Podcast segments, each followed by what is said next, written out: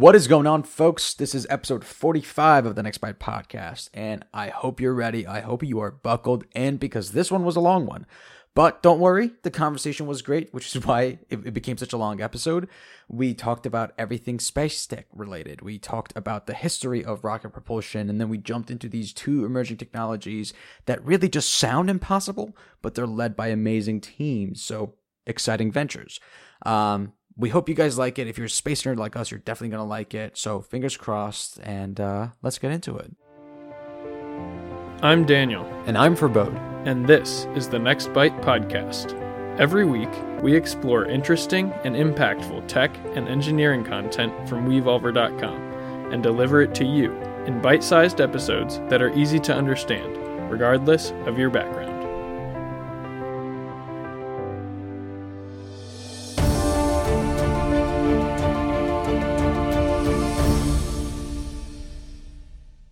Okay, so this episode is all about the future of space travel. And if you want a little bit of background on how we got there and how it relates to computing, then you should check out this Mouser article. Mouser is the sponsor for this episode. Uh, Paul, our friend, wrote this incredible article about how space technology has changed and how much it's contributed to our daily lives. I'll be honest, man. I used this article to research for this episode. Oh, yeah? Paul, shout out to you for writing an awesome article, but also to everyone else, check this out because it'll, you know, it's pretty short, but it'll catch you up basically on the history of space travel to date and all the computers that went along with it. Yeah, th- there's like a couple notable stuff, and I'm just gonna throw it out there. I, I don't want to spoil too much, but uh, Apollo 11, which was the landing on the moon, the guidance system, that's what they talk about. Uh, we got the Voyager 1 and 2, the uh, exploration of Jupiter and Saturn, their communication systems. GPS, GPS, like if, if you're using Waze or Google Maps or anything, that's thanks to GPS. And then uh, the future of space travel, that's that's a DART mission that is actually launching this week. I believe it's going to an asteroid. So Yeah, so Paul did a great job of summarizing all that and all those computers and stuff. But one one tidbit I thought was pretty interesting is the Apollo 11 guidance system, the one that you know navigated this manned mission from Earth to the Moon. The computer that was used for that was state of the art. It was developed by MIT, and Nice. it was three thousand times slower than the smartphones that are in our pockets. So. If that, I don't know if that inspires confidence in space travel now, or should brew some questions about how reliable it was in the past, but it's let's just say it's really really impressive all the space achievements that we have to date and it makes me even more more excited for what we can do in the future knowing how how much better our computing has become. You know, it's funny. Every time I hear like a stat like that, the first thing that comes to my mind is how spoiled I am. Because even with the smartphone today, I'm like, man, this is so slow. Like, why isn't it just happening instantly? Yeah, or you have a PS4, right? Yes, and it's That that PS4 has more computing power more computing power than military supercomputers and like what was on the space shuttle missions. and that that's bizarre to think. Because the only thing I do when I'm playing it is complain about how slow it is. But like. That that's the reality. Technology has been advancing exponentially, and we are incredibly spoiled. But uh, with that said, let's uh, launch into it without rocket propulsion, and that is a pun that'll make sense in just a few seconds. So, Article One, we're going to be talking about SpinLaunch, and uh, I don't know if you can tell by my energy right now, but I am super excited, like very hyped up. And I definitely expect myself to kind of go on tangents. So you're going to have to bring me back to earth. I'm going to count on you for that.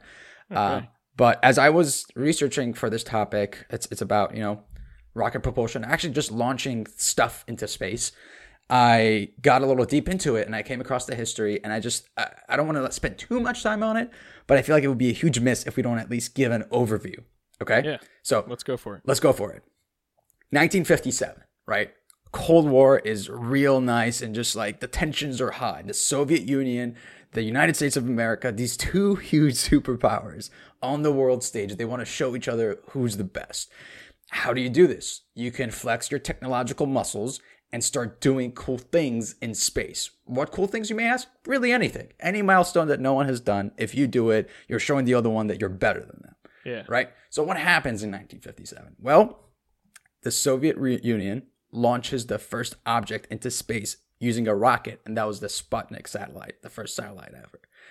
And you know, if you were, uh, did you ever see October Sky, the movie about? Yes, Yes, yeah. love that movie. If you, if anyone is like a space nerd and hasn't seen it, please make it like one of your to-do list items and go watch it.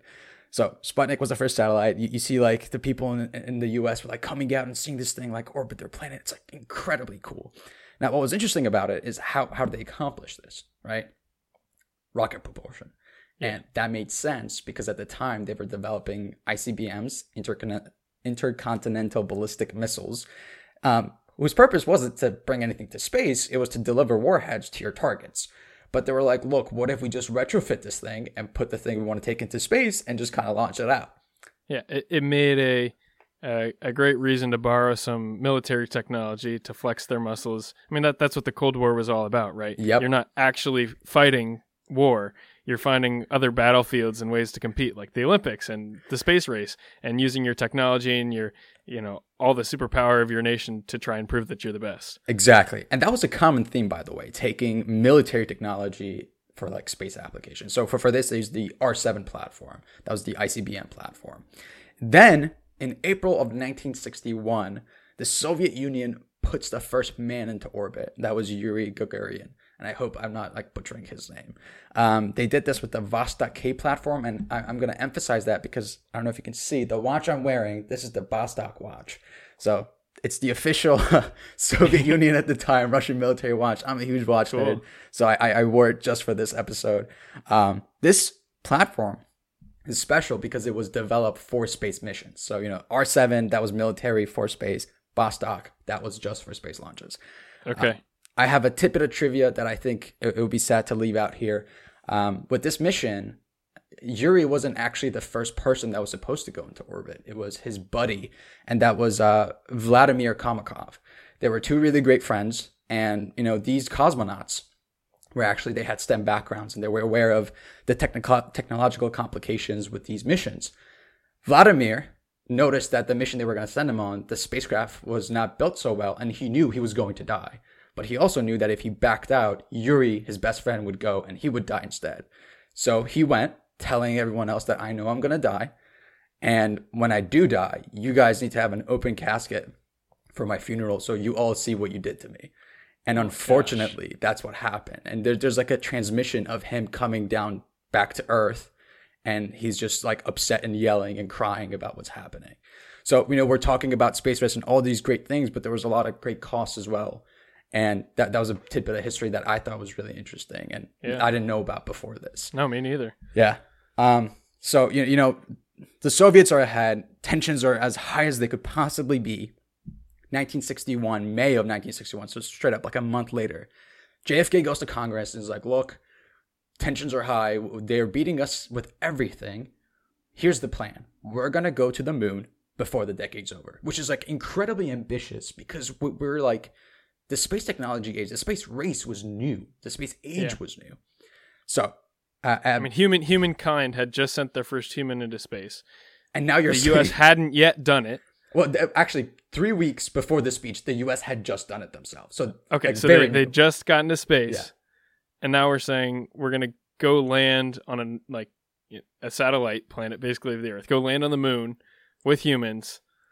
That's crazy. that, that's bizarre. Like I, as a you know engineer now, when I'm thinking about this, I imagine someone making that proposal, and the first thing in my mind would be that's impossible. Like that's just crazy.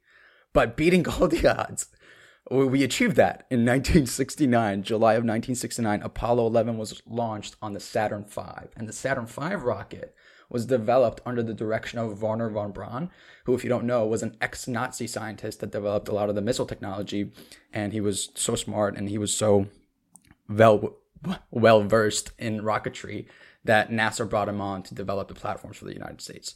So the Saturn V is, I believe, to this day, the the most powerful rocket in terms of the amount of payload it can take into Earth. Um, the entire program cost fifty billion dollars, and every launch cost one point two three billion dollars in twenty twenty one money. Oh my god. Yeah, so very expensive. I think NASA's budget per year now is fifty billion dollars. So this this wasn't like a you know cheap thing, a little, little project. No, this was a big deal. Yeah. So it wasn't a surprise that in 1972 they retired the Saturn V, and we eventually had the space shuttle, um, which was a lot cheaper, and you know a bunch of other stuff happened. So I, I just gave you the brief history. Um, I think it's a good preface for what we want to talk about, which is the new age, the new space race, and how much, how far we've really come. Um, I, I, saw this data point that I wanted to talk about. Um, it's the price per kilogram to low Earth orbit since 1981. We went from $85,000 with the space shuttle down to $26,000 again with the space shuttle. Then SpaceX kind of did this drastic thing with the uh, Falcon 1, which was about under $10,000 per kilogram. And here we are in 2020 where we're under $1,000 per kilogram with the SpaceX Falcon Heavy. I mean, still, we're talking about thousands and thousands of pounds in each payload. So it's it's millions of dollars per launch, but significantly less expensive now than it was even what 20 30 years ago. And the stuff we're talking about today is a way to even crack lower than that and find a better way to do it, right? Exactly. So let's get into SpinLaunch. And it's another one of these, uh, I, I would say, ambitious and bizarre things that make me excited. And, you know, like you said, it's cheap now. It's cheaper now, but it's still not cheap to put stuff no. into space. So that's one of the things they wanted to tackle. How can we do this in a more affordable manner? How can we put stuff into low Earth orbit? That's that's their main goal. But there's also the aspect of um, sustainability. You know, combusting stuff, uh, combusting rocket fuel. Although right now it doesn't account for a lot of the global emissions, um, there's concerns about uh, combusting, you know, near the atmosphere and how that uh, depletes the ozone layer. And as more rocket launches become prevalent, as more missions start happening, people are kind of concerned. So they wanted to address I that. I mean, that that's what this is all about, right? Trying to make space travel and space exploration more ubiquitous. So that means if we're launching more and more rockets, that's more and more combustion in the atmosphere. So let's find some alternatives, maybe, uh, to find a better way to do it. You're exactly right. And the last thing they wanted to touch was speed. So setting up a rocket launch it isn't like a quick thing. You got to plan it way in advance. There's a lot of moving parts. And to launch a satellite constellation now might take months, but SpinLaunch believes they, their system can do it in days. And a satellite constellation, you just mean like something like SpaceX's uh, Starlink internet, like exactly. a bunch of satellites spread out across the Earth in low Earth orbit. Exactly. You got it. Okay. So that, that's what they want to do. And now here's the secret sauce, as we like to call it. How is this happening? Right? Yeah. Um, they're they're building a vacuum sealed centrifuge. So centrifuge is something that spins really quickly. Mm-hmm. Vacuum sealed, you've sucked out all the air. Um, and their idea is that they can put a projectile with the payload of whatever you want inside of it into the centrifuge and spin it up to about 5,000 miles per hour over the course of one hour and by the way, 5,000 miles per hour, that's like Mach six and a half. Okay. So very, very fast, yeah. over six times the speed of sound. Yeah. And once it reaches that speed, they want this thing to exit at a perfect tangent from this vacuum sealed chamber to go out either directly to low Earth orbit or very close to it. And once the projectile opens, there's a small engine which can, you know, change direction or like guide it to that last bit, the last portion of its. Uh, so so in my mind, I'm imagining like a giant robotic uh, discus thrower. Like, have you ever watched discus in the Olympics? The the person that spins big, big, strong people. They spin around, spin around, and they got this disc in their hand, and they launch it tangentially to their path, and it goes up into the sky. So they made a giant robotic version of that that does it in a vacuum. I'm assuming, so yes. there's less friction from the air. I mean, this sounds a little insane, and, but also cool. I'm with you. It sounds a little insane, right? But again, I, I love the insane stuff because that's what uh, causes cool things to happen. And what was interesting to me is that it's not even like a new idea. Apparently, back in the 60s, NASA was thinking about projects like this. Like, how can we make, you know, space launches more affordable, easier, you know, without combustion? Well, I imagine if you're spending billions and billions of dollars on rockets, maybe you take some time to think about other ways to do it. That's a valid point. Yes. Um, but yeah, so SpinLaunch derived uh, inspiration from that. They they set up this system, and they actually recently, uh, back in October, end of October, they had a test launch. They created this facility, and uh, it was capable of outputting twenty percent of their full operational capacity, where they're spinning the system up with the electric motors. And they launched it. They put out this video, um, and yeah, it, it was cool to see the, the this like demo. But as you know, as as I love being optimistic, I still have some doubts. And turns out a lot of other. I'm sure the engineer brain in you is looking at that and trying to figure out how it's working and whether it's going to be reliable. Exactly. Um, so the first thing that came into my mind was was the one hour spin up, right? So the heat that this thing has to withstand and the g forces of the payload and everything uh, that that sounds pretty extreme like if it was for like a, a, short period of time maybe you'd be like oh that's not that bad but for one hour dude that that that, that seemed like too much what I, after some digging, it, it, looked like SpinLaunch actually has a lab dedicated to doing these tests with microelectronics and the different payloads they want to put on to determine their safety ranges. Okay. And um, so it looks like they, they actually are aware of this and they're doing research into it. Um, that w- that was refreshing to know. But well, that that's something I was going to mention, right? You mentioned going at Mach 6 mm-hmm. um, in a vacuum, and then you pierce through this membrane into the air I'm imagine it feels like you like run into a brick wall when all that friction hits.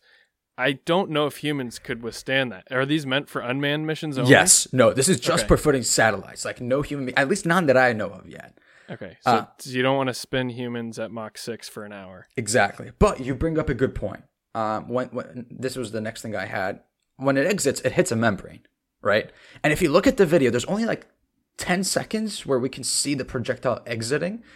Uh, the tip comes out in a different location than the rear end, which means that it's kind of either like not coming out perfectly linear, like it's not launching where it's supposed to. So we said it wants to la- launch tangential to the path. It might not be launching exactly tangential. Exactly. And I don't know if it's the membrane or the way it's getting launched, but that's concerning to me. One, because the payload wouldn't make it, but if that was at 20% speed, so imagine going five times that, and the projectile goes a little bit more east or west, and it goes into the system.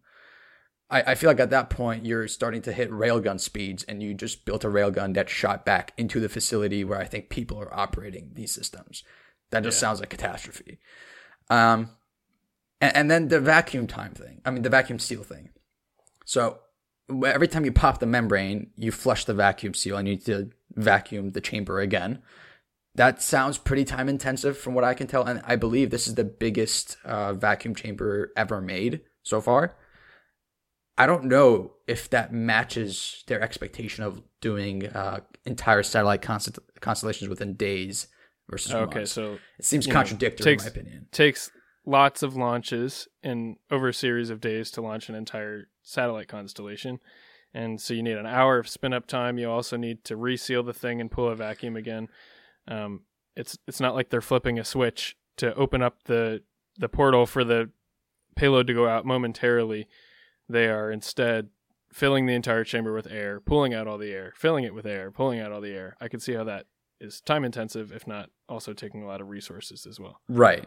So that that was like the the, the few notes I took down about my concerns. But I, I am going to say this. You know, like their startup, they're relatively new they do have a proof of concept and I'm I'm always a fan of like how important it is to hit the ground running and then start figuring things out than to try to you know create this perfect concept that in theory might work.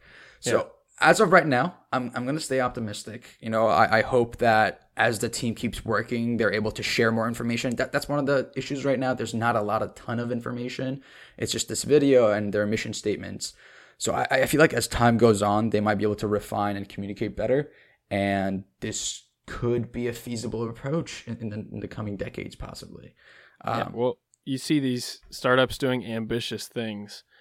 It's you know not all of these will succeed. I hope that SpinLaunch succeeds because doing something so ambitious like that and you sent me the video i looked at it on twitter it's crazy it, it looks crazy it looks like it's something from the future or something from a sci-fi movie so i'm really excited about what they're doing i agree man. And you know i feel like that's what we want startups to do tackle the seemingly impossible and blow us away. Yeah. And seems like SpinLaunch is doing just that. Exactly. So i'm going to bridge us on to our second article which is about startram and it's another version of launching things into space um, without having to rely on rocket propulsion. Nice. But the cool tidbit behind this is the, you know, the first drawings for this, the actual invention of it, was done by James Powell, who is the inventor of the maglev train. So no way. He made the maglev train, licensed it, commercialized it, whatever, and saw this technology he was making. He's like, if we're using maglev trains to make people travel super fast on trains on land, is there a way we can use this technology to spin up payloads super fast and send them into space? And so he created a company with one of his best friends from the lab he was working at called StarTram.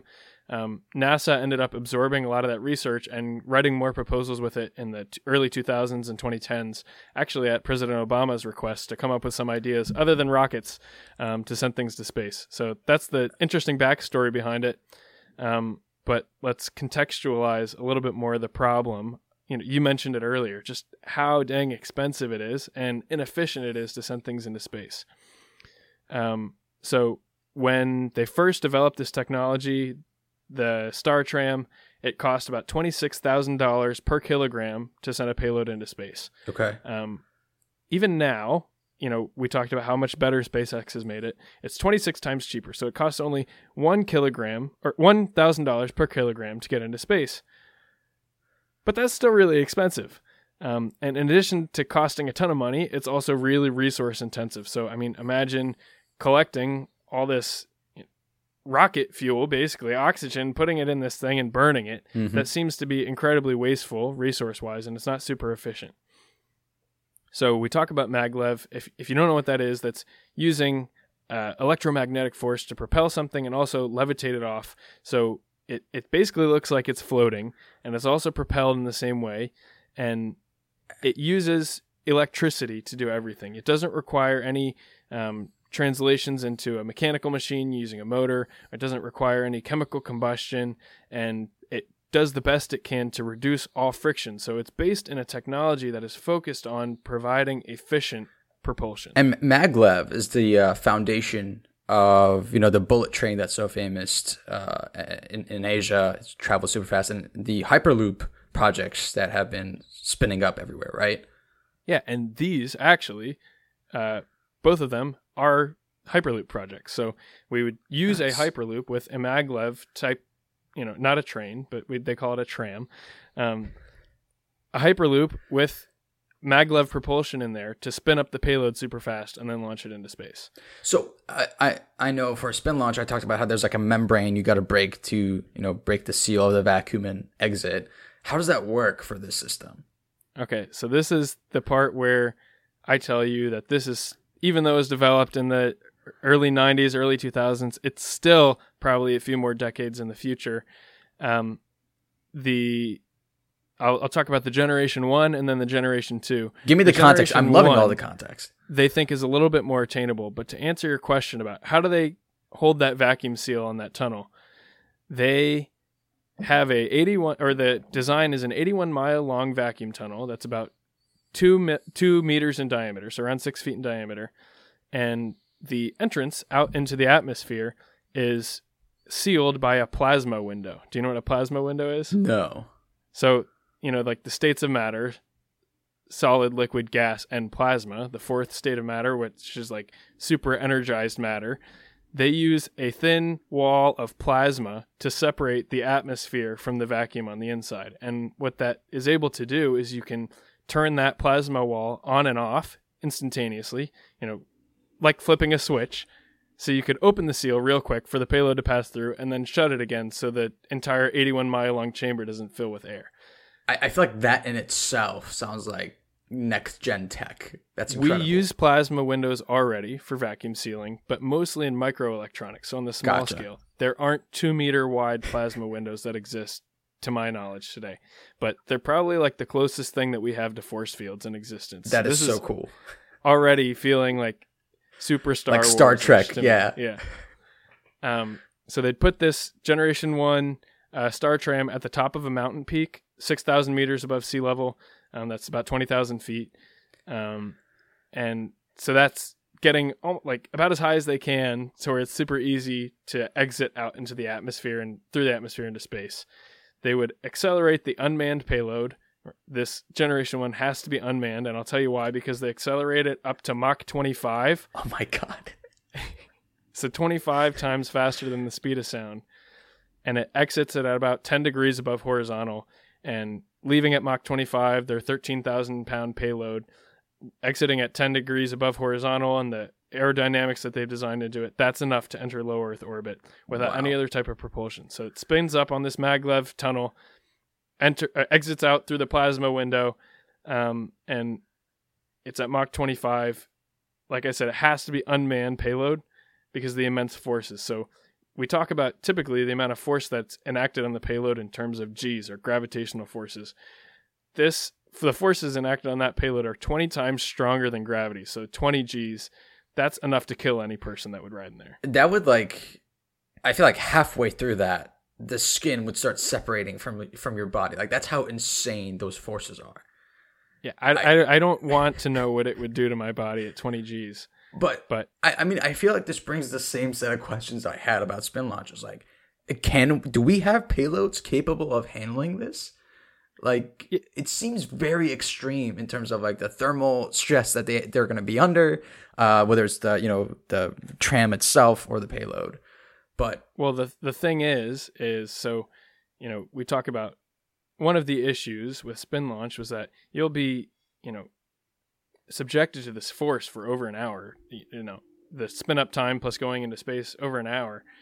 This StarTram, the way that it tries to limit the damage to the payload is it does it really fast, and that's why you have to get up to Mach 25.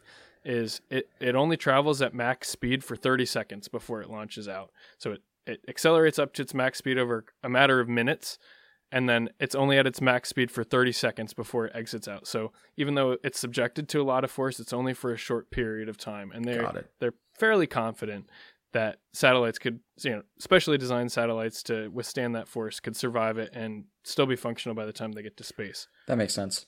the interesting part to me though so we we talked about um, SpaceX now. They've gotten the price to about 40 or 950 dollars per kilogram of payload to go into space. Um, this StarTram theoretically only costs forty-four dollars per kilogram Wow. to get things into space. So still, you know, an order of magnitude cheaper than SpaceX can. And because of this plasma window, where they don't have to, you know, spend all this time to purge the vacuum chamber, like you were talking about with SpinLaunch, they're they're able to launch over ten times a day.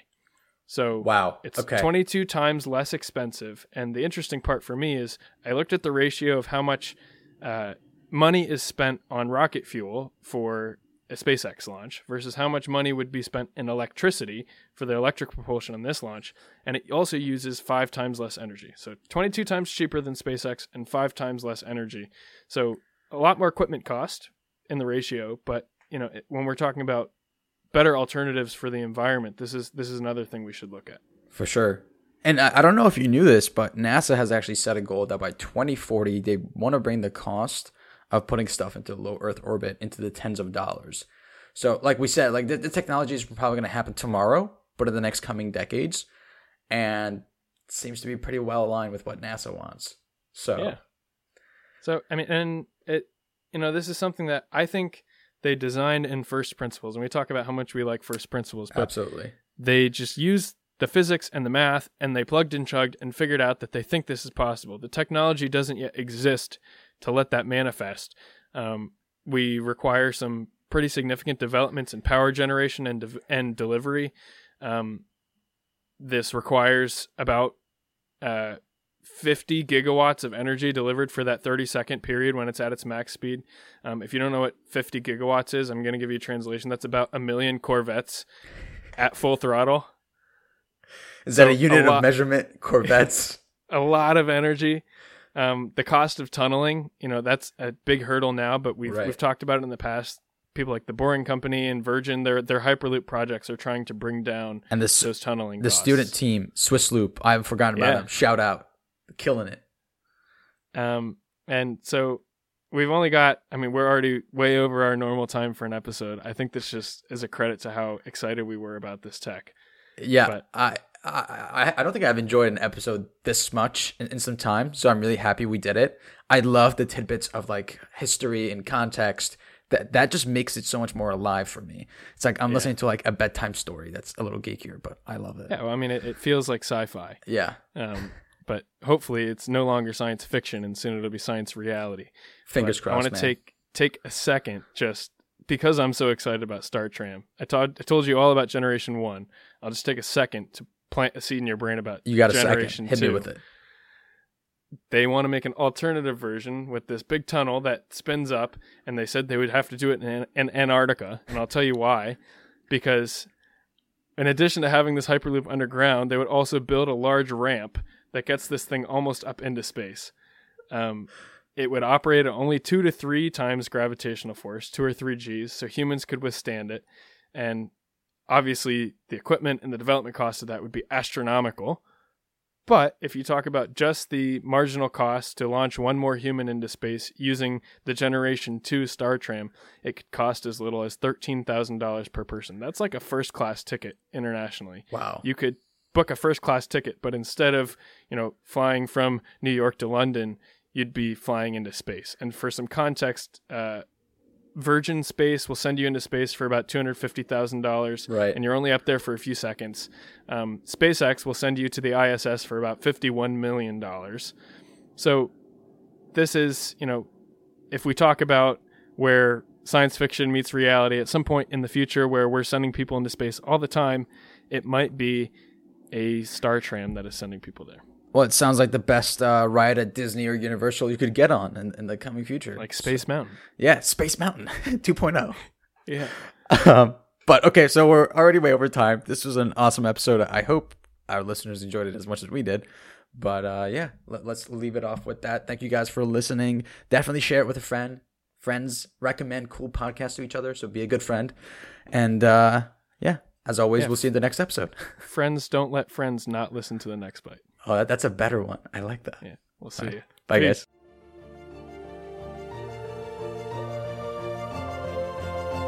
That's all for today. The Next Bite podcast is produced by Wevolver. And to learn more about the topics we discussed today, visit Wevolver.com. If you enjoy this episode, please review and subscribe via Apple Podcasts, Spotify, or one of your favorite platforms. I'm Farbod. And I'm Daniel. Thank you for listening, and we'll see you in the next episode.